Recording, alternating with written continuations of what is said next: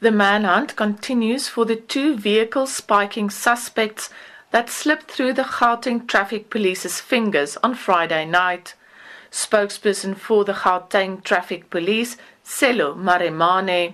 We are still trying to search for the suspects as this kind of criminal activities are still continuing. So we are appealing to members of the public who might be having information with regard to perpetrators of this crime to really contact us.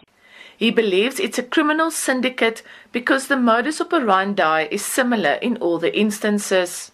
You know, they would put objects on our public roads or even throw heavy objects from bridges in order to uh, divert the attention of the motorists. And the moment when a person loses control of their vehicle, they go and rob these uh, people of their belongings.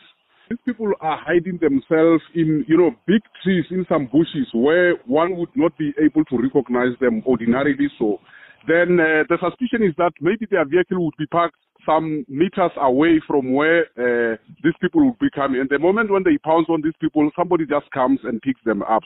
The hotspots are all the highways around the capital, especially the N4 between 6 in the afternoon and 4 in the morning, mainly over weekends. Incidents have also occurred on the R21 and the Golden Highway in Johannesburg. They should not confront these spikers as these people are seen uh, to be very dangerous. If they are spiked and the vehicle is still drivable, uh, I would rather say to them that uh, they need to drive to their nearest garages while they still try to contact the police. If, of course, you are a motorist traveling on a public road, you see another person being spiked, just try to grab your cell phone and try and contact the police.